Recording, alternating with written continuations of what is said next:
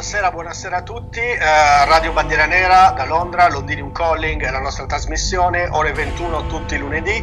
Siamo qui anche oggi e questa volta sono un po', insomma, un po turbato perché abbiamo un argomento eh, che è stato trattato molte volte a livello letterario, nel cinema, dove volete voi però eh, no, no, ancora non si sa, ancora ci sono tante teorie e poi il nostro regista Manuel Gioia, che saluto, ciao Manuel. Ciao, buonasera a tutti voi, buonasera. È appassionato di tutto quello che fa paura e allora noi è una trasmissione fortemente voluta da lui e lui avrà un ruolo da protagonista, ma senza dimenticare la nostra, la nostra perla, il nostro diamante che è Prince Calù. Buonasera. Eccolo qua, buonasera a tutti, buonasera a tutti.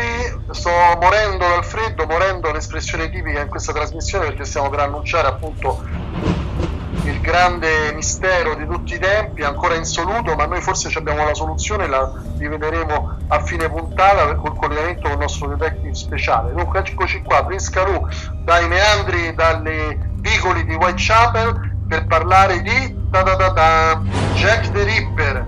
Ed ecco la trasmissione che si annuncia esattamente un po' insomma dark, diciamo dei toni leggermente dark.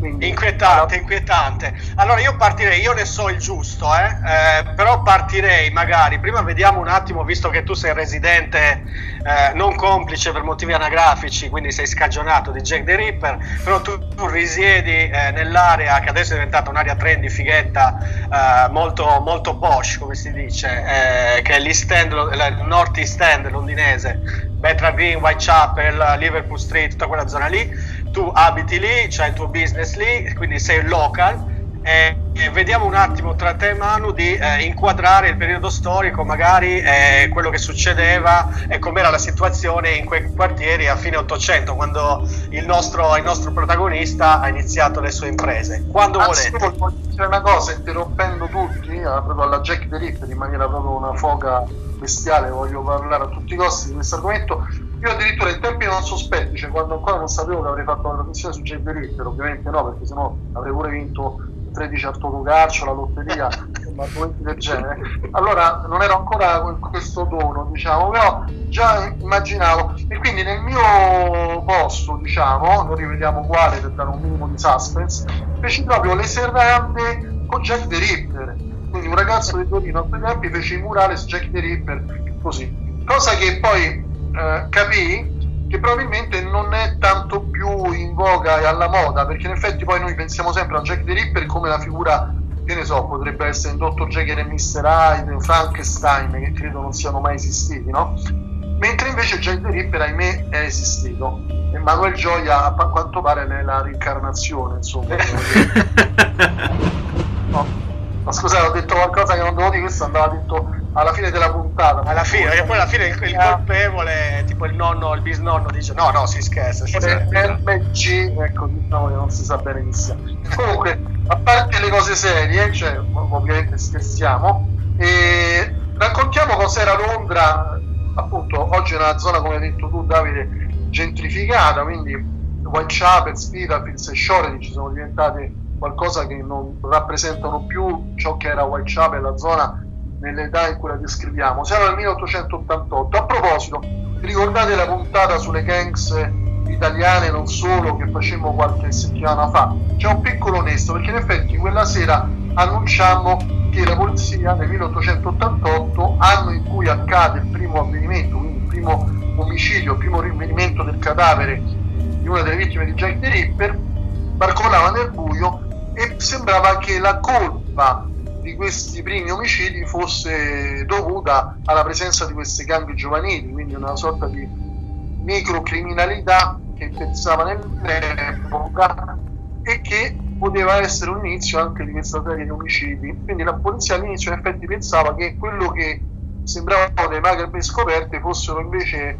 che di un killer spietato e seriale gli eventi di situazioni tragiche, di assalti a prostitute probabilmente per rapina.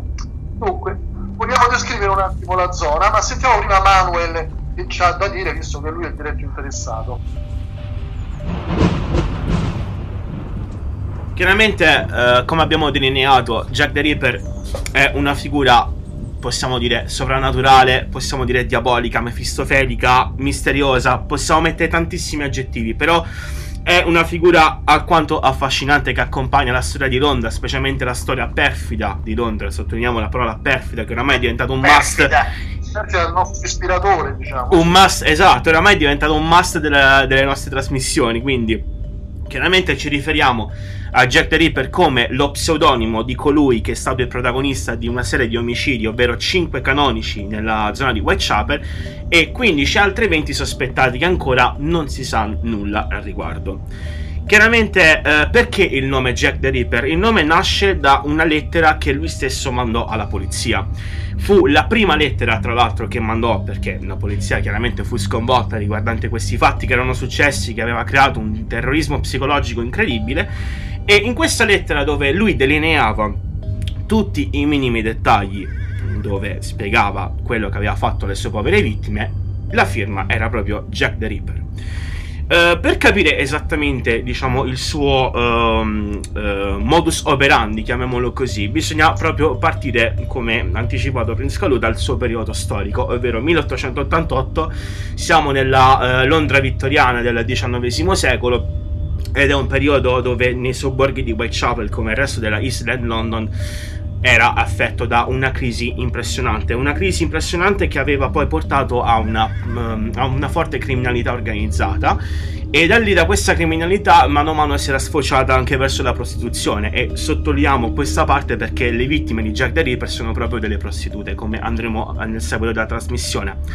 Per quanto riguarda invece proprio la, l'escursus riguardante Jack, Jack lo squartatore il primo omicidio avvenne nel 1888, esattamente il 31 agosto alle ore 3.40 della mattina, quando eh, dopo una serie di, eh, di rivolte e di, ehm, diciamo, di indiscrezioni da parte di queste comunità che abitavano nel quartiere di Whitechapel, fu trovato il corpo di una donna, che mh, mm, più avanti analizzeremo pure quali erano queste vittime. E come ha specificato anche il Prince Calù, inizialmente si pensava proprio che fosse un atto di crimine organizzato, ma poi delineando anche dei dettagli molto raccapriccianti, si capì effettivamente che ci fu una mente assolutamente perversa e malata per realizzare un omicidio del genere.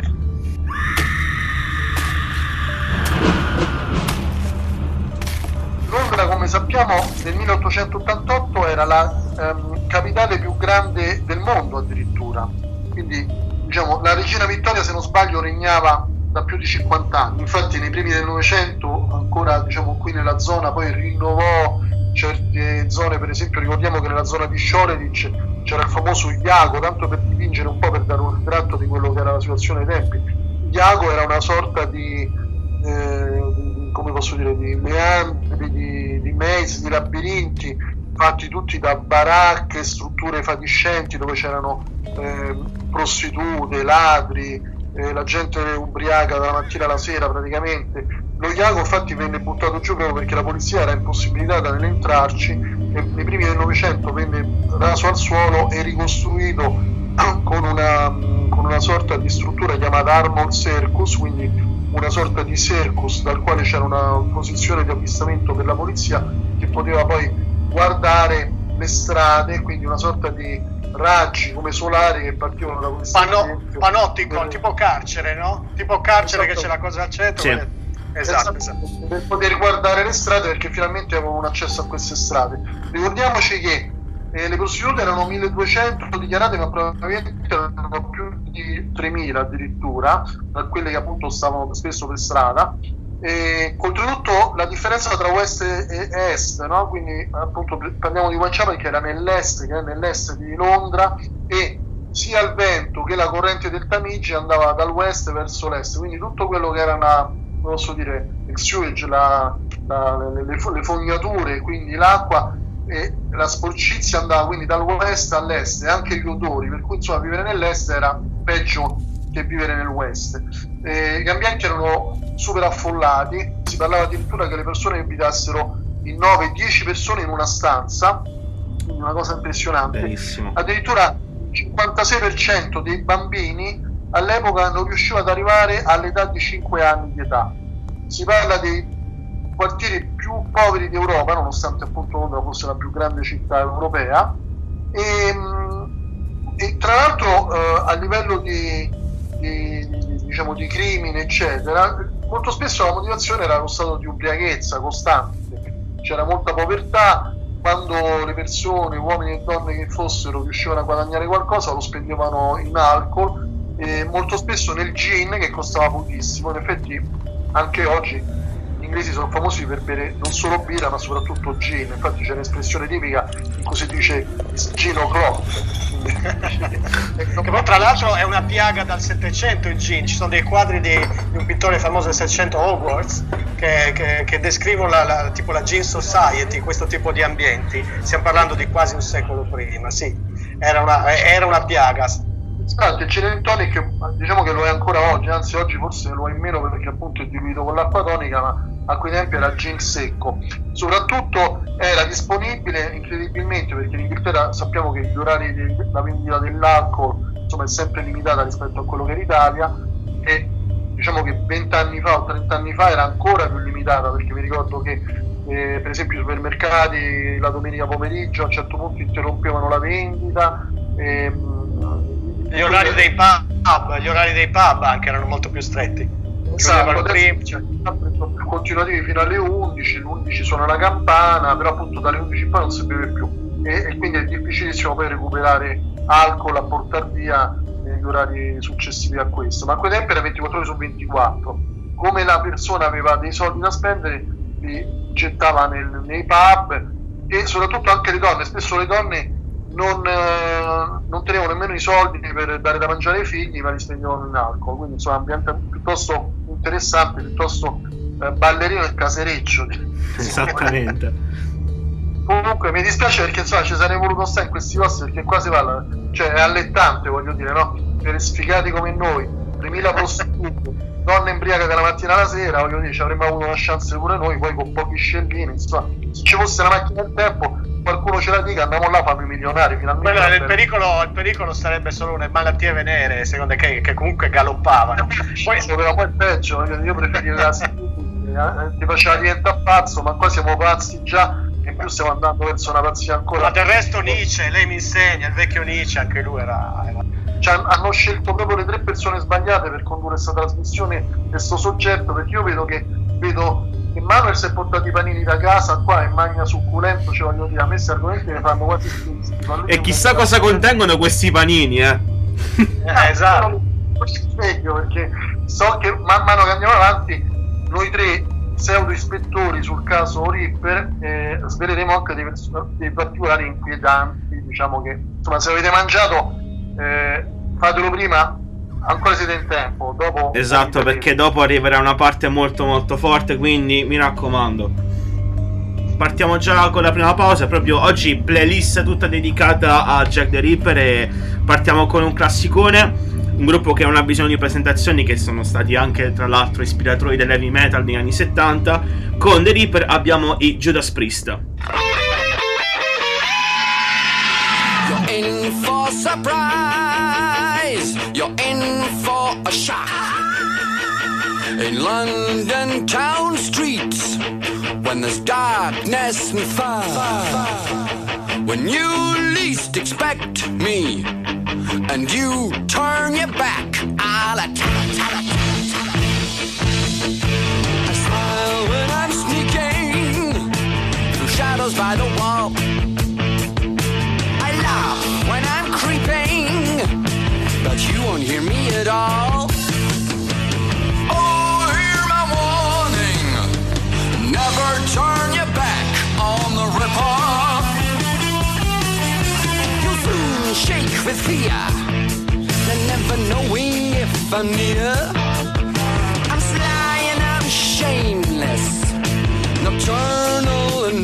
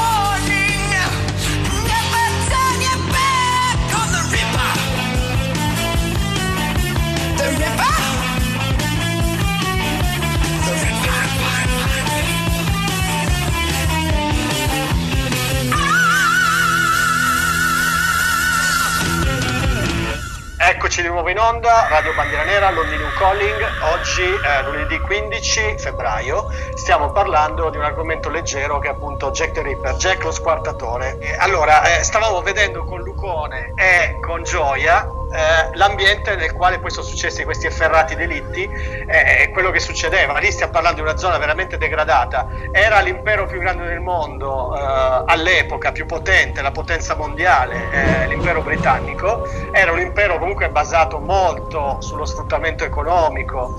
Eh, basti pensare alle compagnie delle Indie orientali eh, e quello che ci va attorno.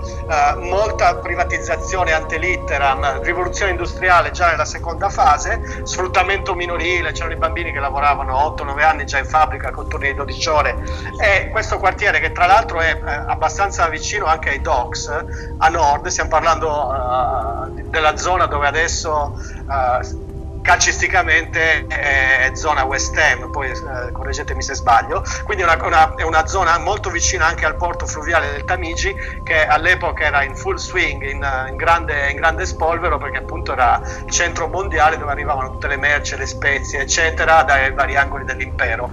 E questo attirava chiaramente molta gente, anche uh, low life come si dice, sottobosco, criminale, viziosi eccetera, come in ogni città di porto che si rispetti. E Londra, chiaramente essendo, come ha detto giustamente il nostro principe, eh, la, la, capitale del mondo all'epoca, eh, aveva la situazione diciamo più, più, estesa di questo tipo.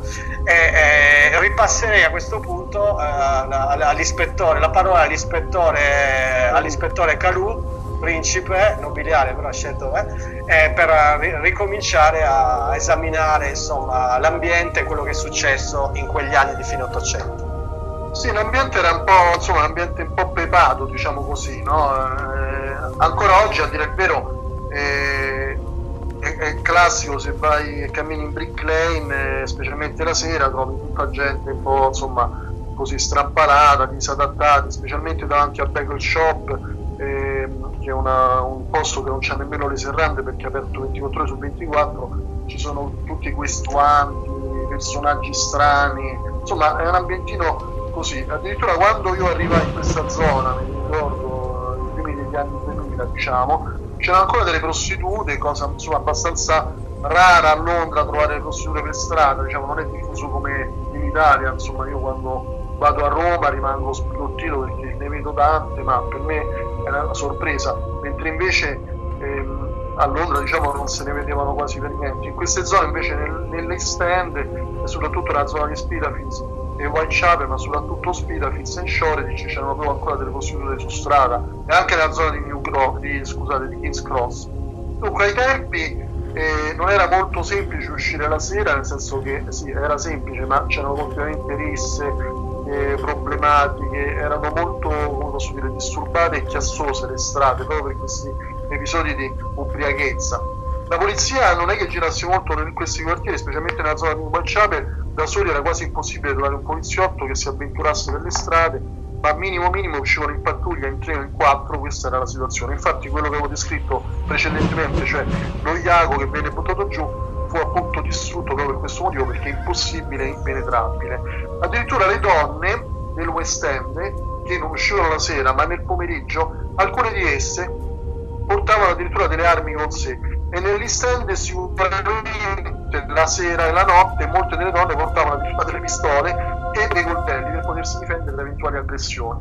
Appunto avevamo dipinto precedentemente eh, la presenza di mo- molte gang giovanili, erano piccoli gruppi di microcriminali, quindi che esercitavano questi piccoli crimini, no? quindi assalti, furti, rapine, eccetera, eccetera. Ma non solo loro, eh, Manuel prima ha citato appunto le prime vittime, addirittura precedentemente alle vere vittime accertate da parte di Jack the Ripper ce ne sono altre due che accadono nei primi mesi diciamo, dell'88 e precisamente tale Emma Smith che venne trovata morta nell'aprile dell'88 e un'altra Marta Tabram nel 7 agosto del 1888 quindi precedente a, al primo rinvenimento della prima vittima sarà successivo, almeno quella accreditata con certezza, che potrebbe essere una appunto delle prime vittime che viene trovata, uccisa il 7 agosto, viene trovata alle 5 del mattino dell'8 agosto in George Yard Buildings in Whitechapel. Ma veramente la prima vittima è un'altra, vero Manuel? Esatto, esattamente. La prima vittima l'avevo già anticipato comunque nella prima parte della nostra trasmissione, che era uh, Marianne Nichols. Questa Marianne Nichols aveva 43 anni, anche lei era una prostituta, e fu trovata la notte, cioè praticamente la mattina del, del 31 agosto del 1888 e fu la vittima accertata perché la peculiarità di Jack lo squartatore era la, um, eh, il taglio netto nella gola e addirittura l'esportazione di organi interni, come vedremo adesso tra le varie analisi e i vari ritrovamenti del corpo. Infatti uno di questi presentava proprio un taglio così evidente alla gola quasi alla decapitazione e addirittura delle lesioni molto eh, profonde all'addome dove il ehm, il pube e il, gli organi genitali furono ben esportati. Successivamente, poco dopo, fu trovata un'altra vittima. Questo successe l'8 settembre dell'88. Qua stiamo parlando di, del 29 di Hanbury Street. Un'altra vittima che fu Annie Chapman, quindi un'altra prostituta e qui cominciò a delineare la prima parte della sua, diciamo, della sua psicologia, del suo modo di agire. Per quale motivo? Perché anche lei fu eh, trattata come la vittima precedente, ma furono trovati anche de- un frammento di lettera e una moneta insanguinata cosa che poteva essere evidenziata come un possibile uh, modo di esprimere dell'assassino nel portarsi via un trofeo come eh, diciamo eh, vittoria per aver appunto commesso questo omicidio. Volevo dire una cosa su, su Annie Chapman, eh, venne trovata alle 6 del mattino in una data specifica, che è già una data abbastanza infame di per sé, appunto 8 settembre, ecco appunto là. Sappi la politica. Eh, non è colpa nostra. E un'altra cosa invece strana che potrebbe ricondurre proprio me stesso con uno degli eredi del Jack the Ripper, ma a quei tempi io stavo, no, non stavo manco in Italia, non, non esistevo proprio. Comunque, eh, la, la, la persona viene trovata in Ambury Street. Ora, in Ambury Street volevo dire soltanto, ma a mia diciamo, difesa, che io avevo proprio una palestra di Brasilian Jiu Jitsu da Ambury Street, ecco qua, quindi ho insomma delle piccole analogie spero che non mi perseguitano adesso questo fatto insomma a quei tempi non ero in Inghilterra diciamo ma magari se c'era all'epoca la palestra gli passavate la sveglia a Jack the Ripper non ma no probabilmente se a quei tempi c'era la palestra Jack the Ripper non delinqueva perché era più tranquillo più rilassato esatto. avesse avuto un problema con le donne avrebbe avuto una, una scarica d'adrenalina attraverso il jiu-jitsu, strangolamenti e sacco, ovviamente io avremmo pure menato, insomma, quindi ci avrebbero pure E dopo l'avremmo rinominato no, sicuramente no. Jack the Ripper Jiu-Jitsu, quindi almeno... Era il famoso bar jitsu a quei tempi, mm-hmm. avrebbe avuto una, una, sonora sveglia, in effetti. Quindi, vabbè, andiamo avanti, poverine, dai. Andiamo avanti con le vittime, purtroppo, o per fortuna possiamo anche definirle così. Allora, un'altra vittima fu Elizabeth Stride. Questa fu trovata il 30 settembre del 1888. Qua però c'è un particolare, ovvero che fu semplicemente sgozzata e nel momento del suo ritrovamento da parte di un cocchiere ehm, si potevano dire dei passi di qualcuno che in quel momento stava sfuggendo perché il sangue che scorreva dalla vittima appena eh, recisa dalla gola era ancora fresco. Infatti, la stessa notte ci fu la quarta vittima, ovvero Catherine Eddowes. Siccome Jack the Ripper non poteva più eh, fare, diciamo, man bassa del cadavere di Elizabeth Stride si sfogò direttamente con, con Edos e tra l'altro fece cose assolutamente indescrivibili come ad esempio una bella V in faccia tanto da far mostrare le gengive. Oppure eh, esportazioni di mh, sempre di parti femminili anche esportazioni di un rene che sarà anche importante per dei dettagli di cui si servirà della polizia. Però questo ne vedremo, ne vedremo più avanti. E poi c'è l'ultima vittima l'ultima vittima dove addirittura il culmine arrivò all'estremo che era Mary Jane Kelly e aveva 25 anni attenzione questo è una, una, un dato fondamentale perché Jack the Ripper ha ammazzato persone che avevano l'età attorno tra i 30 e i 40 anni. Lei fu la prima vittima che aveva 25 anni dove sfogò praticamente le sue perversioni più estreme. Ma la cosa, poi, la cosa strana, se non sbaglio, Manuel, è che poi la povera Mary Kelly viene trovata l'unica vittima ad essere trovata in una stanza, a differenza delle altre invece Sì, sì, sì, esattamente. Esattamente, è proprio questo dettaglio un'altra cosa molto evidente. Tra l'altro lui esportava anche lo stomaco e l'intestino fuori questa volta addirittura ha deliberatamente esportato e messo nella mano della vittima. Queste sono le 5 vittime canoniche, però come diceva giustamente il nostro Prince Kalu, ci sono state altre vittime, alcune vicine o simili, altre smentite per alcune tesi, alcune teorie che più avanti parleremo in seguito. Una delle cose fondamentali nel campo delle speculazioni, perché ovviamente quando iniziarono le prime vittime la polizia barcollava nel buio e si pensava appunto che fossero frutto di, frutto di, di episodi di aggressioni così random, diciamo da parte delle piccole gang. Anche perché in effetti erano episodi strani perché dobbiamo ricordare che all'epoca è vero che abbiamo descritto un ambiente terribile, cacciare, eh, impossibilità della polizia nel controllare le zone, ma più che altro erano situazioni non troppo violenti, ovvero erano violenti ma gli omicidi non erano molto frequenti, quindi l'omicidio a quei tempi era abbastanza raro, c'erano tante risse, tante aggressioni, ma non si uccideva così facilmente, quindi questi episodi, a parte le prime due vittime appunto dei, dei primi mesi dell'88, questi episodi iniziano a far capire che non poteva essere frutto delle gang perché non era proprio il modus operandi delle gang che al limite rapinavano ma non facevano nient'altro. Si parlava, si parlava di qualcuno che girava nel quartiere e rapinava le prostitute ed era vestito con un apron di cuoio, cioè vale a dire un aggressore vero e proprio che girava con un rasoio e minacciava le prostitute che le avrebbe rip them off, quindi avrebbe, le avrebbe tagliate, tagliate o squartate, cosa che non avrebbe mai fatto, o che non aveva mai fatto in effetti, quindi molte delle prostitute che venivano comunque interpellate e questionate diciamo, dalla polizia parlavano anche di un aggressore che era vestito in quel modo là e che le minacciava con un rasoio o con un coltello in cambio dei soldi e, e le minacciava appunto che l'avrebbe tagliata e fatta a pezzi. Però non aveva mai fatto una cosa del genere. Quindi questa è anche una degli indizi. Ora Manuel giustamente ha decisamente spiegato qual era un po' il modo diciamo di infierire sui corpi delle vittime di questo macabro personaggio, per cui questa sorta di comunanza di azione eh, chiede una sorta di idea sia ai giornalisti sia al pubblico e soprattutto alla polizia che stava cercando di indagare sul caso, che il fatto che ci fosse questa esportazione di organi, queste mutilazioni, faceva pensare che fosse qualcuno esperto eh, con un'arma da taglio. Quindi cosa si pensava? Si pensava che poteva essere un medico chirurgo o che potesse essere un macellaio o che potesse essere, come vedremo poi tra breve, un barbiere, qualcuno che poteva giostrare il rasoio in un certo modo, perché la cosa strana in effetti era che l'asportazione degli organi non era una cosa di tutti i giorni, non era una cosa semplice, a meno che qualcuno non conoscesse bene l'anatomia umana. Quindi questa sorta di piccoli indizi, perché a quei tempi in effetti si calcolava nel buio, e non c'era il DNA, non c'era nulla di tutte quelle che sono le modalità scientifiche odierne e, e che poi invece vedremo verranno applicate poi nel secolo successivo perché nel 2017 ancora questo è un cold case chiamato così ancora c'è una sorta di esamina c'è qualcuno ancora che sta lì a studiare quali potrebbero essere presunti colpevoli quindi il fatto di avere questa abilità nel eh, mutilare, nell'esportare gli organi delle vittime, faceva pensare che qualcuno fosse un conoscitore quantomeno dell'anatomia umana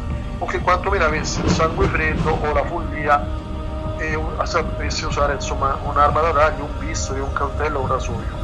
Giusto Manuel? Sì, sì, sì, esattamente, hai delineato perfettamente tutti i vari aspetti, anche perché ancora oggi sono passati ben 133 anni da questi, da questi, episodi, ancora si pensa come può una mente così perversa compiere questi tipi di omicidi.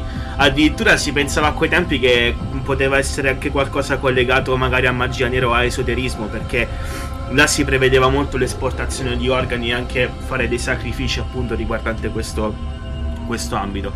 Bene, delineato anche questo, io passerei alla prossima pausa musicale. Questo è un pezzo che me l'hanno richiesto i due, i due grandissimi conduttori, ovvero Davide e Prince Kalu, che è un pezzaccio veramente di tanto tanto rispetto, che tra l'altro l'ho risentito a loop ieri sera, che sono dei Screaming Loud Such, ovvero Jack the Ripper.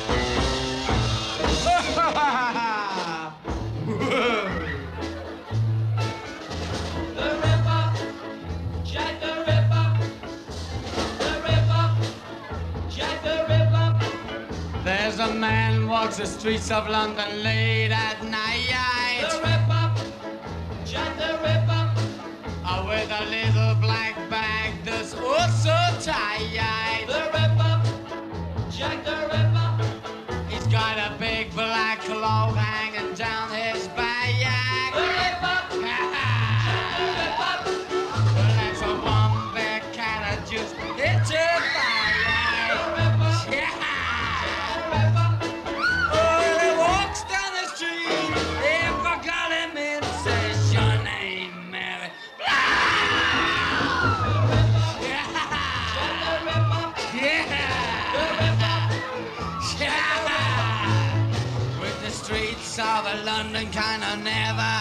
Say yay. Yeah. Whenever Jack the Ripper ever shows his face. The Ripper. Yeah. Jack the Ripper. So you pretty little girl, better watch your step.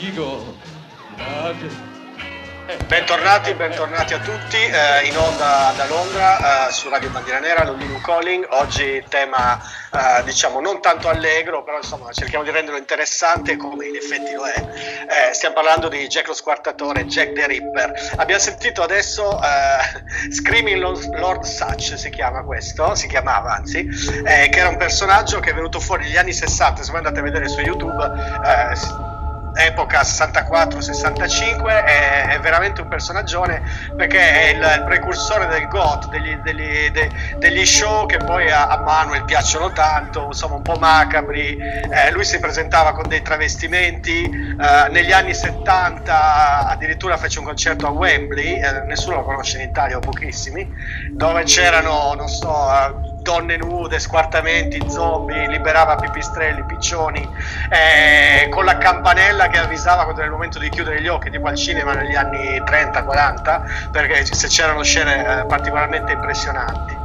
Eh, quindi Screaming Lord Such è veramente eh, una, un personaggione, come si dice. Ma e adesso... tra l'altro ho scoperto, ho scoperto adesso che ce l'ho pure offerto, ma io ho rifiutato perché insomma mi sembra un po' troppo a quest'ora. Quello che c'è nei panini, cioè voglio dire, ma qua hai sbagliato proprio il giorno, perché oggi è lunedì, ma normalmente è giovedì che oggi trippa, giusto? Cioè, oh... esatto, esatto, esatto. La trippa del West End. La trippa del West End. Bene, sentiamo cosa che c'ha da dirci eh, il nostro Manu e proseguiamo nella narrazione di quegli eventi tragici. Grazie, grazie Davide. Allora, sì, comunque grandissimo, grandissimo personaggio nel Screaming Out Such. Tra l'altro poi ho visto anche un documentario molto interessante che facevano vedere comunque spezzoni dei vari concerti. Dunque, ehm, dopo aver analizzato le varie vittime canoniche, ci sono state altre, come abbiamo detto in precedenza, su possibili vittime che sono state accertate, però non proprio collegate o forse sì con Jack lo squartatore. Dove vorrei interessarmi in questo momento è proprio sulle lettere che lui ha mandato. Per quale motivo? Perché in questo periodo, in questo momento comunque di forte terrorismo psicologico, come avevo precedentemente delineato, ci furono tantissime lettere spedite dalla polizia proprio per eh, capire esattamente il panico che si era andato a creare. Alcune erano, diciamo, aiutavano per quanto riguarda la risoluzione del caso, altre invece cercavano possibili indizi come per dire sono io in realtà l'assassino, ho ammazzato io queste persone. Fino a quando poi non arrivarono poi tre lettere che furono poi denominate come autentiche, ovvero tre lettere di cui venivano chiamate Dear Boss, Sensi Jack e soprattutto From Hell. L'ultima fu quella più devastante di tutte quante. Dear Boss, I keep on hearing the police have caught me, but they won't fix me just yet. I have laughed when they look so clever and talk about being on the right track. That joke about leather apron gave me real fits. I am down on whores and I shan't quit ripping them till I do get buckled. Grand work the last job was. I gave the lady no time to squeal. How can they catch me now? I love my work and I want to start again. You will soon hear of me with my funny little games. I saved some of the proper red stuff in a ginger beer bottle over the last job to write with, but it went thick like glue and I can't use it. Red ink is fit enough, I hope. Ha ha. The next job I do, I shall clip the lady's ears off and send to the police officers, just for jolly, wouldn't you? Keep this letter back till I do a bit more work, then give it out straight. My knife's so nice and sharp, I want to get to work right away if I get a chance. Good luck. Yours truly, Jack the Ripper. Don't mind me giving the trade name. P.S. Wasn't good enough to post this before I got all the red ink off my hands. Curse it. No luck yet. Caro boss, now. Haha. in questa lettera venivano evidenziate, tra l'altro questa fu spedita eh, il 25 settembre dell'88 e in questa lettera c'era una descrizione assolutamente dettagliata del, del secondo omicidio, tra l'altro, e, scusatemi, del primo omicidio e in, questo, in questa lettera bella lunga c'è una eh, descrizione, una chiamiamola confessione di colui che poi si attribuì come l'assassino. Infatti, come firma c'era proprio scritto Jack the Ripper. La seconda lettera invece è, eh, si chiama Saucy Jack, dove il mittente minacciò di, aver, di compiere un doppio omicidio. Infatti, poi la sera, la sera precedente fu commesso il duplice omicidio di Elizabeth e di Catherine Eddowes. E poi la terza, ovvero quella più terrificante. From hell. Mr. Lusk, sir, I send you half the kidney I took from one woman and preserved it for you. The other piece I fried and ate it. It was very nice. I may send you the bloody knife that took it out if you only wait a while longer. Signed, catch me when you can, Mr. Lusk. From Hell, lettera dall'inferno, fu spedita il 16 ottobre dell'88 ed era diretta al capo della polizia di Whitechapel in cui andava a sottolineare tutti i vari dettagli riguardanti il macabro caso di Eddowes e per quale motivo fu delineato come la lettera più inquietante? Perché oltre alla lettera fu mandato anche un bel pacco regalo per questo, eh, per questo commissario, ovvero il rene che era stato esportato da Catherine Eddowes. Giovedì, era giovedì, giusto? Eh, giovedì. Era giovedì. Poi volevo dire una cosa, una cosa su From Hell, tra l'altro. C'è stato un bellissimo film che è uscito più o meno vent'anni fa, con un famoso attore che piace tantissimo alle nostre splendide ascoltatrici. Vi aiuto, non sono io, eh, eh, nemmeno Brad Pitt, ma è Johnny Depp, è fantastico. Se non l'avete visto, guardatelo, che descrive fantasticamente questa storia di Johnny Depp è un investigatore che si perde poi nei meandri delle eh, oppierie cinesi, che per poi c'erano anche queste tra l'altro, per cui insieme al fumo di Londra c'era pure il fumo dei cinesi che era una cosa un po' diversa. E se non sbaglio, Manuel mi dicevi appunto la prima lettera che era appunto questo Dear Boss era scritta in una certa maniera che praticamente poteva far, far sembrare appunto che poteva essere realmente con la Jack the Ripper e finiva con una sorta di sfida se non sbaglio eh, in cui si dice appunto o forse non è la prima lettera ma è una delle lettere in quella del kidney in effetti si finisce con il titolo di un altro film in effetti dove c'è un altro bonazzo no? tale di Caprio se non sbaglio che è Catch Me As You Can quindi spaziamo dalla radio al cinema alla macchina del tempo. Sì, sì, ma è vero, ma Allora- infatti come vedremo è stato proprio influente proprio sulla- sull'ambito culturale, nella musica, nel cinema, in tutto, anche nella pittura. Vedremo anche dopo per quale motivo. Ah, nella pittura ci arriviamo proprio perché c'è proprio una sorta di poi identikit del presunto killer, di uno dei vari presunti killer, è proprio legato pure alla raffigurazione di certi quadri, no? che sembrano poi le scene post mortem dei cadaveri purtroppo incontrati. Ma volevo aggiungere una cosa, volevo aggiungere una cosa, eh, riguardo a quello che è poi, perché stiamo parlando appunto di quello che era ai tempi, ma qual è invece la percezione oggi rispetto a quello che è Brick Lane, no? Camminando per Brick Lane proprio giorni fa, ho visto alcuni posti abbastanza interessanti. Un barbiere chiamato Jack the Clipper, quindi ovviamente che Bellissimo. decisamente al personaggio e questi della Rasoio ci sanno pure fa, insomma, credo, insomma, almeno si spera, se no manco i soldi ce li do. Poi c'è invece un altro che questo ti ammazza invece per quanto riguarda i grassi praticamente e il colesterolo quello cattivo, perché lui si chiama Jack the Chipper, che è sempre però all'ingresso di Brick Lane, quindi nella parte sud, quindi proprio che confina con Whitechapel. Quindi Jack the Chipper è uno splendido fish and chips pieno di oli saturi e dei grassi, quindi se non ti ammazzava con rasoio ti ammazzava con l'olio fritto probabilmente. Questa forte influenza insomma, dell'area del fatto che ci siano pure delle attività commerciali che si rifanno a, appunto a questo mostro che stiamo pian piano dipingendo attraverso questi portraits, questi, portrait, questi ritratti che andremo a fare attraverso poi le indagini della polizia del tempo, hanno fatto sì che alcuni artisti, tra cui una francese bravissima che si chiama Zappo, se non mi sbaglio, che ha fatto eh, proprio sempre in Big Lane un grosso murales con la, proprio l'immagine di Jack the Ripper con sangue, insomma un viso che guarda dall'alto di un palazzo eh, la, la, le persone sottostanti. Insomma, eh, ha fatto sì talmente scalpore che una, un gruppo di abitanti del luogo ha protestato, eh, sempre in base a questa insomma, diatriba su quello che è politicamente corretto e quello che non lo è. In sintesi, non volevano che ci fosse questo ritratto, perché appunto dicono, ma se parliamo di Frankenstein non è un discorso, se parliamo di Dr. J.M. Stein è qualcosa di diverso, Jack the è realmente esistito, quindi non possiamo poi celebrarlo attraverso quello che è, come se uno facesse, so, il ritratto dei Pacciani, per dirti, no? Quindi hanno poi cancellato una parte del murale scrivendo uno dei nomi invece delle vittime, ovvero hanno messo il nome di Annie Chapman, ecco volevo solo citare questo per coprirlo.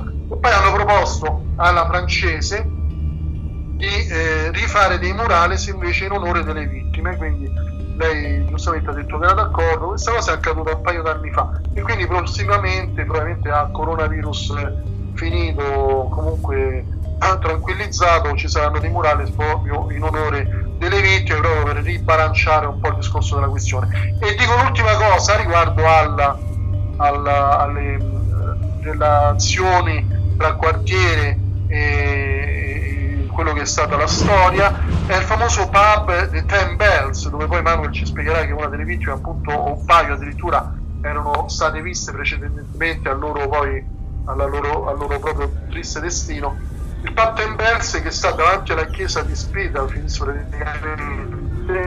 eh, mi sembra che si chiami Christchurch, una chiesa bellissima bianca, sì, sì. ed è un pub che fa angolo e il pub del Bergs in effetti ha sempre, sempre, sempre cercato di ehm, rifiutare l'immagine di, del ricordo, quindi di essere quel pub dove poi Jack the Ripper probabilmente bazzicava o quantomeno le vittime erano lì, eh, anzi due di esse furono proprio lì precedentemente alla loro morte. E dico un altro nesso, eh, sembra fatto apposta che la puntata insomma mi riguarda anche in questo senso, che praticamente il proprietario del pub Ten Bells, se ancora lui, è un australiano che ha una, una riad e un bar chiamato The Ruin Gardens eh, in Marocco dove io stesso ho anche delle proprietà e delle riazze, quindi siamo vicini di casa anche lì, quindi insomma cioè, non ci conosciamo, però diciamo che c'è questa cosa curiosa, diciamo che poi ci siamo ritrovati anche lì, quindi siamo vicini di casa qua e siamo vicini di casa là. Chissà, chissà, magari io pure non ci abbia qualcosa da dire sul fatto del Jack the Ripper, appunto. Troppe coincidenze, non vorrei che poi questa sia diventata una sorta di autoconfessione magari, magari, salta fuori che è marocchino Jack the Ripper che insomma ci sarebbe un principe marocchino non si sa ma vedremo, vedremo lo scopriremo avanti Manuel con le prossime novità Ultima cosa prima della pausa musicale mi ha fatto ricordare Jack the Clipper. Ho detto può essere che Jack the Clipper potrebbe essere anche Sweeney Todd. tanto per fare una citazione sui serial killer. allora, intanto, pausa musicale. Eh, qua un gruppo che io adoro tanto. Passiamo al metal estremo. A un gruppo proprio che si è ispirato a questi fatti, ovvero si chiamano Whitechapel. Ed è proprio una dedica a questi casi uh, avvenuti nel 1888, ovvero When a Demon Defiles a Witch.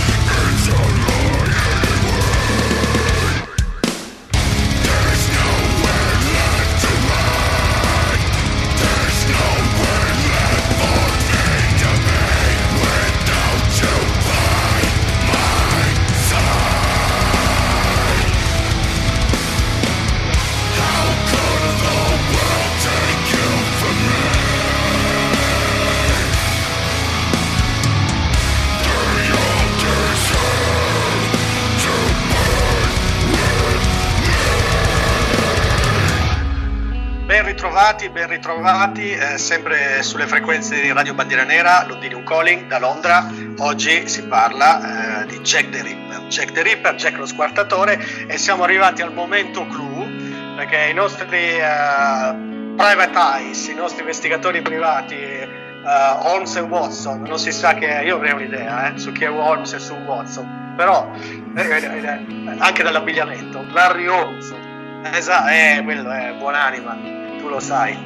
Eh, comunque il nostro Prince Calù e Manuel Gioia, adesso entriamo nel vivo perché c'è una serie di, di sospetti più o meno usual, alcuni sono vabbè, conosciuti, altri meno, di, eh, di, quelli che potrebbero essere stati proprio gli esecutori eh, di, di, questi delitti efferati che sono avvenuti appunto nell'East End londinese a eh, fine, fine dell'Ottocento. Noi eravamo rimasti dalle, um, uh, dalle, lettere di Jack the Ripper. Che, chiaramente, dopo cosa successe? Ci furono una serie di esami per quanto riguarda le calligrafie e delineare una lista veramente infinita di sospettati. Il primo che vorrei citare, che tra l'altro fu anche messo in mezzo durante il primo e il secondo uh, omicidio canonico di Jack the Ripper, fu John Pizer Costui era un, um, proprietario ebreo di una bottega per la lavorazione in cuoio e fu arrestato per sospetto in quanto sulla scena del secondo omicidio canonico specialmente ci fu uh, un grembiule di cuoio trovato lì per terra. Tutto quanto fu collegato per, per quanto riguarda la sua identità, ma in realtà uh, lui, costui fu rilasciato perché quel grembiule apparteneva ad un'altra persona. Infatti con questo metodo qui, eh, Jack the Ripper in quel momento fu soprannominato con il, diciamo, il nome curioso chiamatolo Grembiule di cuoio, proprio per questa ragione qua, insomma. Sappiamo come giustamente ha trovato Davide che ha fatto delle ricerche per vedere un po' questo paese e poi come si è evoluta la famiglia, che hanno scoperto ultimamente delle cose abbastanza importanti, no? a parte il vaccino oggigiorno, ma un'altra cosa che avrebbe salvato l'eventuale pure eh, Jack the Ripper perché appunto si dicesse pure che fosse malato di sifilide o che avesse delle menomazioni all'organo genitale maschile, quindi che aveva inventato questo qua poi. Eh, Pfizer la pillolina blu, infatti io sono complottista, secondo me c'entra, perché l'ambiente era quello, eh, insomma prostitute, magari si sa che chi se la prende con le donne in genere ha problemi erettili o cose del genere, quindi Pfizer insomma potrebbe, si potrebbe aprire un filone, si, io si scherza. Ho problemi, con, ho problemi con i rettili, per esempio quando vedo i rettili non mi piacciono, no? Eh, ah, pensavo, di, pensavo di priapismo, conoscendoti, un'altra cosa, però insomma... Ma parlavamo di rettili. Eh, vabbè, allora, è sempre rettile, andiamo Walter Siegert lo presento così come se fossimo tipo al circo. Perché uno dei principali sospetti dunque addirittura viene descritto dalla ma faccio una nota colta no? questa me la sono preparata Jolly forse nessuno lo sa la famosa scrittrice Patricia Corwell insomma famosissima eh, ha scritto nel 2002 un libro che si chiama Ritratto di un killer Jack the Ripper, caso chiuso. Però a quanto pare poi invece dall'analisi di quello che ha scritto sembra che tutte le sue teorie siano sballate, quindi insomma è un po' diciamo reinterpretabile. A quanto pare lei dice che questo Walter Seegert, in quanto andiamo pure al discorso della Pfizer e di John Pfizer che poi non gli ha voluto dare la pillola a questo Walter Seegert e quindi poi questo ha sbroccato e ha fatto forse quello che ha fatto per quanto dice la signora Corwell a quanto pare. Quindi lo descrive che sin da bambino, ehm, poi come lo sappia non si sa, insomma, però qualcuno gliel'ha detto, lo descrive come bambino con dei problemi tipo delle fistole al pene, non voglio andare nello specifico, insomma per qua obesitate o vomitate, insomma, sono delle case. Quindi diciamo aveva dei problemi abbastanza grossi e veniva descritto comunque come un impotente, causa che a quanto pare stava in lui questa rabbia d'avia nei confronti delle donne e quindi questi comportamenti. Però eh, c'è un'altra indagine sempre fatta dalla, non so se dalla Corvere o da chi critica il libro, perché ho letto solo la copertina come tutti i libri che ho a casa, insomma, che vedo io li scelgo dalla copertina, come se fossero i DVD, in effetti col vino pure faccio la stessa cosa, io scelgo il vino dalla copertina, ecco questo è il discorso, vi posso aiutare a livello di scelta, io sono anche un food blogger, anche Flood, a questo punto un blogger abbastanza conosciuto, quindi chiamateci pure per questo genere di cose. Fanno pure il vino in Inghilterra, tra l'altro, se siete interessati. Noi no. Vabbè, andiamo avanti. Quindi eh, dicono appunto che la moglie addirittura eh, protestava perché lo descrivevano come una persona che fosse impotente, però questa impotenza insomma non si vedeva parecchio perché eh, dicono appunto che la moglie chiese il divorzio perché lui l'aveva tradita con tanti amanti, insomma tanto impotente questo non sembrava. Parlavamo di pittore, no? Giusto Manuel, che faceva questo? Faceva dei dipinti, o sbaglio? Sì, faceva dei dipinti molto particolari dove proprio c'erano scene molto, diciamo, inquietanti, scene di omicidio e cose comunque um, verosimili. E come dicevi anche tu giustamente, mm, questa scrittrice, lei ha scritto, ha scritto questo libro che pensava proprio che questo questo pittore fosse il principale iniziato numero uno, anche perché addirittura un'altra cosa interessante è che lei si era comprata una copia di quelle lettere proprio per andare ad analizzare la calligrafia del pittore e di associarla con, uh, con quella sua. Infatti, tutt'oggi ancora è ossessionata che. Eh, Seegers sia in realtà Jack lo squartatore, però in realtà non è così, anche perché un dettaglio che poi ha suscitato e furono completamente smentite queste teorie era proprio il fatto che eh, il killer doveva avere una, uh, un estro per quanto riguarda la chirurgia, giusto Prince? In effetti sembrano quasi delle fotografie come degli scenari post mortem, no? c'erano queste donne raffigurate nude, giacenti, probabilmente senza vita, dei corpi senza vita e spesso un uomo che e le guardava, o meglio guardava altrove era seduto vicino ai loro letti, eccetera. Tra l'altro questo Corwell sembra che se fosse lui appunto accreditato come uno almeno degli autori di tante lettere, che abbiamo citato prima, le lettere poi sono diventate centinaia, perché? Perché la polizia fece un passo falso, nel senso, pubblicando la prima lettera, ebbe come risposta il fatto che poi tutti iniziarono a scrivere le lettere, insomma ci siamo mitomani ancora oggi, ma ai tempi era una delle maniere più forti a livello di comunicazione, quindi tante lettere, addirittura decine e decine e decine, se non quasi cento lettere scritte chissà da che, che motivo. Tre furono quelle che sembrano più vicine alla verità e anche coincidenzialmente con quello che poi accadeva realmente o che preannunciavano, però si è scoperto che in effetti chi ha scritto le lettere non può essere l'assassino, per cui se eh, Sickert fosse lo scrittore delle lettere automaticamente non sarebbe poi l'assassino. Tra l'altro aggiungo una piccola cosa, a quei tempi sembra che i viaggi fossero così facili perché vediamo che ci sono dei colpevoli che vanno in America e ritornano, molti che vanno in Francia, quindi a questo punto poi quando vi ricordate, pure quando parliamo delle gang italo-americane, eh, anzi italo più che americane, ci fu uno che addirittura andò in America e tornò, quindi insomma voglio dire, la, ah, la bodyguard di, la bodyguard di Charlie Chaplin era inglese, andò in America e poi tornò, quindi insomma questi viaggiavano più di noi, non so come facevano, comunque. Arenati in confronto, almeno in questi giorni sicuramente sì. Ma sembra appunto che Siegert fosse tra l'altro eh, spesso in Francia, almeno la, la famiglia così testimoniava, quindi tutte le volte che i delitti avvenivano sembra che lui fosse in Francia. C'è un'altra teoria però che dice che Siegert probabilmente, non so, l'Eurostar ancora non c'era, quindi insomma si muoveva con difficoltà, almeno credo, però sembra che facesse delle trasferte e venisse ad uccidere le vittime e poi tornasse in Francia, quindi punto di domanda. E c'è anche un'altra prova che è quella del francobollo, che però appunto accrediterebbe il fatto che Siegert sia uno di quelli che ha scritto il francobollo e vi spiego qual è. Nel senso, la prova del DNA non c'era, però il DNA è stato fatto alla prova pochi anni fa ed è stato scoperto che sulla lettera, questa lettera che è ancora conservata, sul francobollo hanno trovato delle tracce di saliva dalla quale, dalla quale saliva sono risaliti al DNA e eh, hanno pensato che il DNA potesse essere associato a quello di eh, Sickert. C'è un'altra teoria che dice che però il DNA poteva essere dall'1 al 10% di qualsiasi tipologia della popolazione allora locale, quindi anche questo non esclude il fatto che Sigert possa essere anche non quello che ha scritto le lettere, ma se le avesse scritte, penso che l'ho ripetuto ormai dieci volte il concetto, più che altro a me stesso perché sono andato in confusione, non sarebbe lui l'assassino. E quindi se Manuel non c'è nient'altro da dire riguardo al Sigert, penso che sia il momento di parlare del secondo sospetto. Io vorrei infatti citare un altro sospetto, un altro che eh, l'identità, diciamo, è stata proprio ostruita proprio da una prova di DNA che manca. Ed è quella di James Maybrick. Allora, tutto quanto nasce da un personaggio che questo è un commerciante di Liverpool che nel 90 ricevette un regalo Questo regalo era un diario.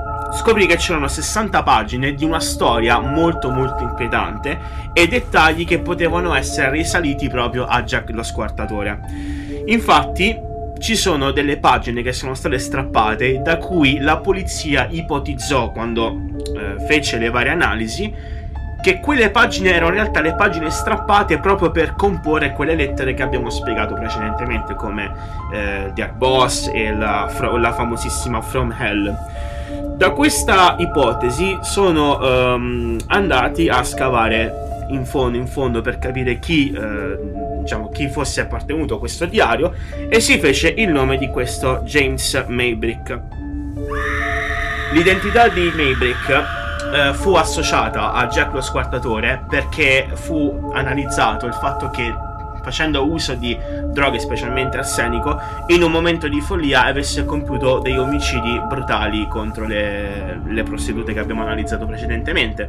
Però eh, lui fu tolto via, fu sollevato dai sospetti per quale motivo? Perché prima di tutto nel suo diario che eh, fu analizzato ehm, non c'erano tracce di DNA e seconda cosa più importante era cieco, l'arsenico aveva tolto via la vista, per cui eh, per commettere quei tipi di omicidi la vista doveva essere assolutamente eh, ottima proprio per delineare questi dettagli come l'asportazione, come il taglio sul, della gola, la recisione, quasi la decapitazione, perciò lui fu sollevato eh, assolutamente dai sospetti. A me sembra che pure qua si può fare un'analogia con dei film, perché se non sbaglio da questa storia del diario hanno fatto un film più recente, eh, un famoso scrittore e regista italiano, il film si, si chiama proprio Caro Diario, giusto? eh, una vespa, ma non so, ho tutte idee confuse, ma sarà che io non uso l'arsenico, però a furia di caffè qua. Allora, eh, eh, allora, una cosa interessante, c'è poi nella giostra dei sospetti, ce n'è uno che è fantastico che a me mi fa morire, si può, si può proprio dire questa espressione in questo caso, diciamo, è, è abbinata, diciamo, il tale Severin Klosowski, questo qua è geniale. Innanzitutto c'è anche una cosa particolare, perché molti dei sospetti o sono chirurghi o sono barbieri oppure erano chirurghi che diventano barbieri. No, a me questa cosa mi sta pure bene. La cosa che mi preoccupa invece è quando sono barbieri che diventano chirurghi, cioè lì non è che mi fido tanto, no? e questo avviene per esempio se vai in, in ospedale in Italia in certi posti, mi è capitato, so che ci stavano certi che dicono appunto che so, eh, sono barbieri invece che chirurghi, cioè voglio dire, quindi sarei più più interessato a questi personaggi che almeno si sono ridimensionati, sperando che non siano stati loro killers. Andiamo a vedere il famoso Severin Klosowski, quest'altro gentiluomo. Quindi era un chirurgo cosiddetto junior, eh, quindi manco insomma troppo bravo a quanto pare, che nel 1887 ehm, arrivò a Londra eh, verso l'87-88 dove trovò lavoro, eh, non si sa nemmeno come, come assistente barbiere, cioè non capisco il nesso, nel senso che poi uno che era chirurgo trova lavoro come barbiere, vabbè, quindi c'è speranza per tutti. Eh, un altro viaggiatore che nel 91 improvvisamente andò in America, quindi anche qua facilissimo, poi esempio in America andavano tutti, quindi tutto a posto, e, e riuscì ad aprire addirittura un negozio di barberia in Jersey City, andrebbe pure di moda perché ho fatto adesso sono tutti barbieri, quindi insomma era anche uno cool, diciamo, no? Uno di questi che avrebbe poi gentrificato la zona di cioè, quindi se questo Klosowski invece di nascere nel 1880 per dirti, anzi prima, fosse venuto adesso avrebbe fatto i soldi veri. A quei tempi purtroppo non lo capivano. Forse si sfogava contro le prostitute perché siccome non faceva taglio dei capelli, quindi le ammazzava loro perché voleva essere parrucchiere ma non era ancora così specializzato. Vabbè, a parte gli scherzi, dopo essere andato nel 91 a Jersey City, aveva aperto la struttura come barberia, tornò a Londra nel 1892 perché nel frattempo ebbe un litigio violentissimo con la moglie con la quale era partito, lite familiare, violento litigio, la moglie lo lasciò e andò da sola, tornò da sola a Londra. Dopodiché pure appunto il barbiere pazzo tornò a Londra e quindi si riunì alla moglie che lo riaccolse. E, però eh, a quei tempi insomma a quanto pare che era barbiere, era pure una sorta di playboy perché nel 1893 riuscì a mettersi insieme a un'altra donna dal nome, questo è puramente coincidenziale, Annie Chapman, quindi come una delle vittime appunto di Jack the Ripper, ma non è la stessa persona. E poi stranamente, questo anche all'epoca era abbastanza diffuso, per vari motivi diciamo, mutò il nome, quindi prese il cognome della donna, quindi da Grosowski diventò Chapman e cambiò pure il nome tra l'altro. E non lo cambiò in Anne come potrebbe accadere oggigiorno, anzi no, abbastanza frequente, ma in un semplice George, quindi in linea con la propria diciamo, sessualità. Anne però lo, lo, lasciò, poi sa per quali motivi, insomma sembrava un tipetto abbastanza burrascoso, nel 1894. E dunque, uomo di grande successo a questo punto, si fidanzò con un'altra, tale, tale Mary Spink, che poi sposò anche ma che improvvisamente morì nel 1897, addirittura la notte di Natale, il 25 dicembre. Tre anni, anzi quattro anni dopo, poi si sposò ancora con un'altra donna, Bessie Taylor, che però morì anch'essa, insomma, quindi insomma, una sorta di coincidenze molto strane, voglio dire. Sembrerebbe, adesso poi gli ascoltatori possono pure chiamare in diretta, insomma, perché potrebbero pure dire su chi buttano, no? Facciamo una sorta di gioco, nel senso chi è l'iniziato numero uno questo qua mi pare che ha tutte le carte in regola perché voglio dire eh, era un pazzo violento ha litigato con la donna si è spesso con un'altra poi un'altra che ha incontrato è morta. Un'altra pure tale appunto quest'altra che Bessie Taylor poverina è morta pure loro e non solo si è risposato ancora una volta quindi pure insomma facilmente innamorabile praticamente. E la sua nuova moglie fu tale Maud Marsh e anch'essa poi morì il 22 10 del 1902, quindi una cosa pazzesca addirittura.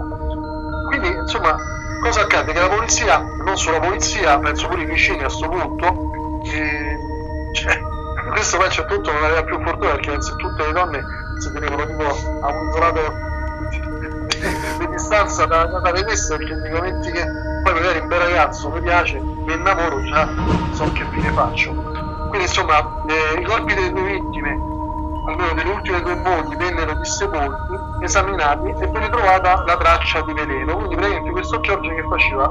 Era un sadico e si divertiva ad ucciderle e guardarle mentre morivano in 3000 atrocità, mentre morivano perché appunto avvelenate da questa pozione malefica che lui somministrava ovviamente nei cibi.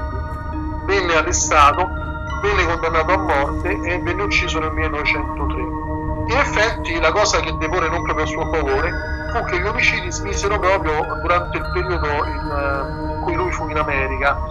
Eh, però eh, sembra che da un'analisi psicologica, anche diciamo, a livello criminale, di comportamento criminale, si dice che appunto fosse strano che, sebbene fosse un assassino conclamato, la procedura e la modalità con, quale, con la quale uccideva le vittime era diversa da quella della furia omicida, insomma, che invece sembrava essere la caratteristica, che era la caratteristica di Jack Ripper. Quindi diciamo che viene poi escluso dalle indagini e viene escluso anche da quelli che sono i cosiddetti ripperologi, insomma diciamo che a Roma sarebbero quelli che stanno a studiare Jack Ripper. E allora passiamo adesso ad un altro sospettato. Esatto, esatto, qua ping pong di sospettati. Allora, volevo giusto citare uno, uno piccolino in particolare perché è collegato con eh, l'omicidio, l'ultimo omicidio, quello di Mary Kells. Allora, costui si chiamava Joseph Barnett ed era un ex pescivendolo.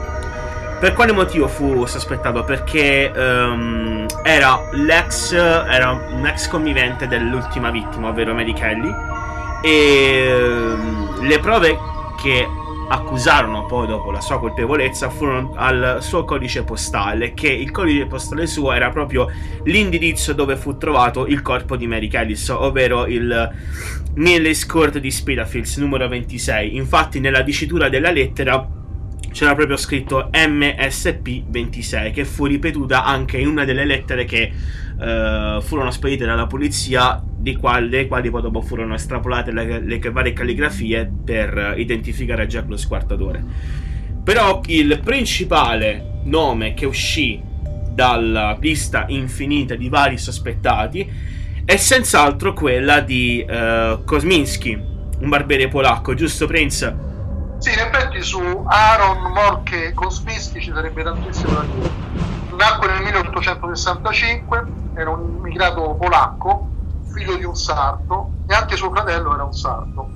E, tocca dire due parole. A quei tempi nella zona di Spitalfields e di Whitechapel c'era una grossa presenza ebraica, molto spesso perché erano costretti a fuggire per le persecuzioni, soprattutto per esempio dalla Polonia, perché la Russia era appunto dominava in quel momento la zona della Polonia, quindi molti di essi scappavano da quelle che erano le persecuzioni locali arrivavano in Inghilterra e quindi venivano poi a trovare eh, a, diciamo, dimora in questa zona che avevamo già parlato di questa zona e di altri fenomeni, appunto quelli delle gang contrapposte per esempio agli irlandesi, e anch'essi poi nello stesso periodo per altri motivi, e gli ugonotti che anche erano venuti qua, insomma quindi c'erano diverse comunità contrapposte spesso tra di loro e che appunto poi animavano anche le notti folli perché c'erano scontri spesso tra gang eccetera.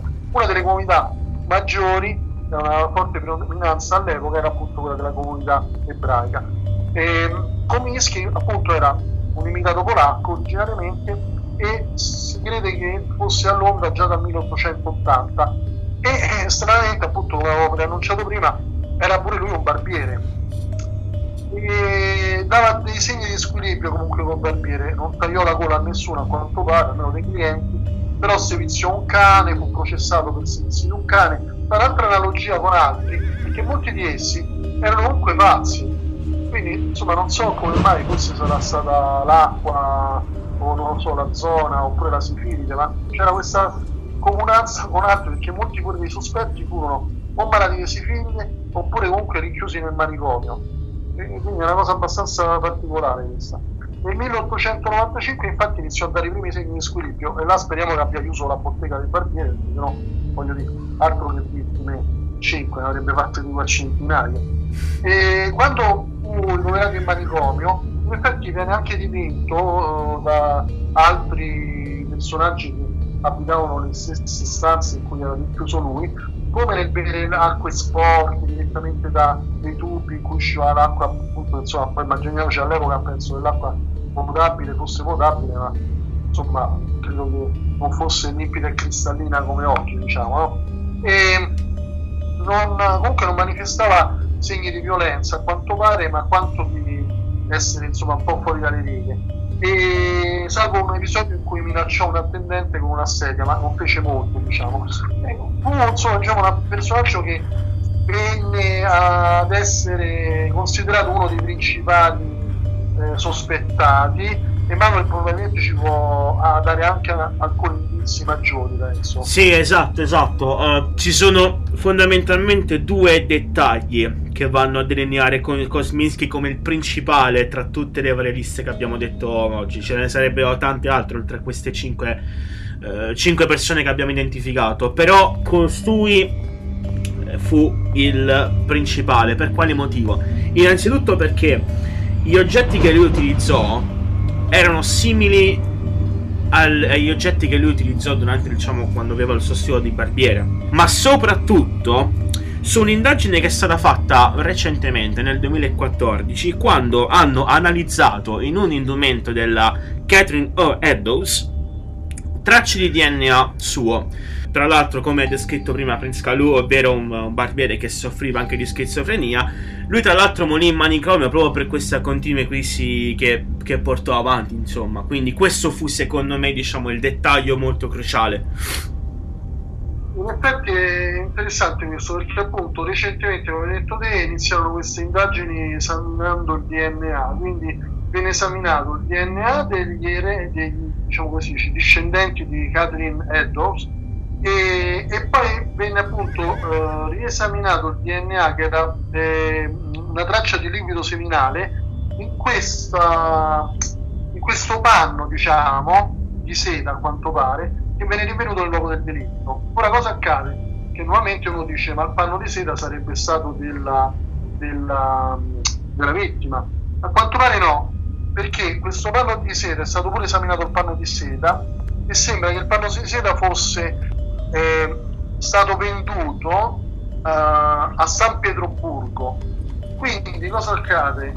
Che essendo appunto un indumento acquistabile in Russia, ma dal momento che i russi erano presenti in Polonia e dal momento che eh, Kominsky venne dalla Russia quando era già da, scusate, dalla Polonia occupata dai russi già adulto, quindi molto presumibilmente il panno in seta potrebbe essere stato il suo. Esaminando quindi le tracce del DNA degli eredi di Kosminski, sembrerebbe che ci siano delle attinenze tra appunto il DNA trovato sul panno e quindi potrebbe esserci il match perfetto. Quindi lui potrebbe essere iniziato numero uno. Esatto, esatto, esatto. Bene, dopo questa questa mm, diciamo lista di crisi di identità, chiamiamola così, ci lasciamo proprio a una pausa musicale dedicata proprio a, a questo concetto. Un pezzo di Alice Cooper, che tra l'altro era un pezzo di un film che lui fu partecipe, Monsters of Dog, negli anni 80, e in questo pezzo lui, eh, tra l'altro, si identificò anche come Jack the, Jack the Ripper. Quindi lasciamo con Alice Cooper con Identity Crisis e torniamo subito.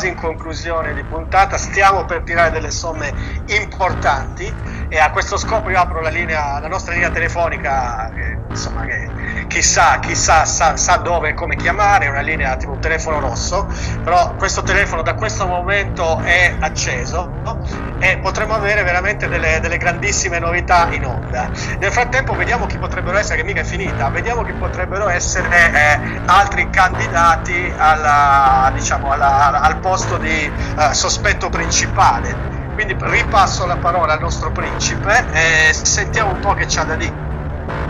Dunque sono importanti, quindi parliamo pure di economia, Wall Street, la City di Londra, insomma roba forte, economia internazionale. Ma più che entrare in questo discorso di economia internazionale che toccheremo probabilmente l'anno prossimo, perché non c'avremo la lira, parliamo di altri tre sospetti. Quindi abbiamo ehm, ecco a voi, signori e signore, abbiamo John Druitt. John Druitt chi è? Uh, un altro personaggio interessante.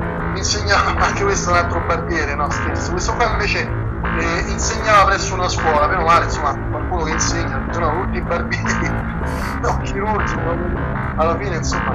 Eh, questo insegnava presso una scuola e nelle, nelle tre settimane successive all'ultimo omicidio, quello di Mary Kelly, si suicidò. Quindi improvvisamente, anzi sembrò che addirittura il fatto del suicidio coincidesse poi con la fine delle vittime, che poi tra l'altro dobbiamo pure ricordarle. Eh, prima Manuel aveva citato appunto che c'erano altre vittime, addirittura sembrano 14-15, io ne ricorderei altre due, che dopo Mary Kelly ci fu purtroppo pure eh, Alice Alice anzi, Mackenzie viene trovato il corpo alle 12.50 del mattino del 17 luglio in Whitechapel in Castle Alley e poi anche Francis Coles 10.45 del 13 febbraio in Swallow Gardens in Whitechapel. Quindi diciamo loro due furono poi delle vittime non troppo accreditate rispetto a quello che poteva essere gli eventi causati da, Joe, da Jack the Ripper però eh, John Druitt dopo Mary Kelly comunque si uccise. Si uccise perché era allora veniva da una famiglia composta da medici quindi questo potrebbe aver deposto in favore di una sua probabile eh, complicità o protagonismo nell'ambito degli omicidi. Ma lui invece non era un medico era un avvocato e anche un insegnante. Quindi un insegnante avvocato che però perse addirittura il lavoro, addirittura poi eh, quanto pare pure infamato dalla famiglia perché i familiari sospettavano che lui fosse uno degli, degli appunto dei, dei possibili Jack the Ripper. Eh, l'ispettore dei tempi dalle Upper Line che faceva investigazioni sul caso sembrava invece esprimere un parere abbastanza negativo e sembra che il suicidio fosse causato non dal fatto diceva la famiglia per il rimorso di aver ucciso l'ultima vittima, ma dal fatto che semplicemente quel poverino avesse perso il lavoro e si buttò nel, nel Tamigi. Il corpo fu ritrovato dopo lunghe settimane, a quanto pare, addirittura in Chiswick, che è completamente nella zona differente, nel, nel west, sud-west di Londra. Un altro piccolo diciamo, indagato, perché fu un indagato diciamo, abbastanza velocemente poi scagionato un tale Thomas Catbush che venne anche lui descritto come possibile responsabile. Questo pure perché perse un po' la testa per così dire avendo preso la sifilide da una delle prostitute quindi sembra che potesse essere uno di quelli che avendo questo senso di rabbia e aggredio nei confronti delle donne in generale nei confronti delle prostitute volesse vendicarsi quindi uccidere sembra anche che fosse afflitto da mania di persecuzione e che pensava che lo volessero avvelenare. Quindi probabilmente aveva incontrato George Chapman precedentemente. Sciocca, scioccato. Tutto, tutto negato, forse aveva, aveva letto un giornale George Chapman ammazzava le vittime col, col veleno e lui pensava che sarebbe stata la prossima vittima. Queste sono deduzioni mie, quindi penso che il, il lavoro dell'ispettore lo perdo oggi con questa serie di analisi. Adesso arriviamo all'ultimo degli indagati, poi ce ne sarebbero anche altri, ma ci sarebbero altre due puntate, se no. Questi sono quelli più papabili, diciamo. Poi vediamo un po' se qualcuno chiama. Eh, perché mi sembra che ci sia una telefonata già in diretta, giusto? Eh, esatto, esatto, interrompo, interrompo, vuol dire un, un attimo. Passo al centralino perché qui c'è tutta una struttura. Parliamo, adesso... parliamo un attimo di Michael Ostrog okay. e un dottore russo, un dottore russo che era Ah, anche questo poi è incredibile perché fatto affidare dai dottori russi, tra l'altro. Questo era un ladruncolo pure truffatore, quindi anche qua io non capisco il nesso, cioè sono tutti pazzi. Forse era l'aria dell'onda, cioè il dottore poi anche ladruncolo e truffatore, ma dico fa mestiere, fallo bene, cioè come fai nel G. Truffatore oppure per il dottore, insomma, voglio dire, erano confusi. Questo qua pure venne arrestato diverse volte, non aveva un passato molto violento e lo descrivevano come educato e intelligente. Gente in effetti per fare truffe se sei violento alla fine fai solo il picchiatore più che il truffatore.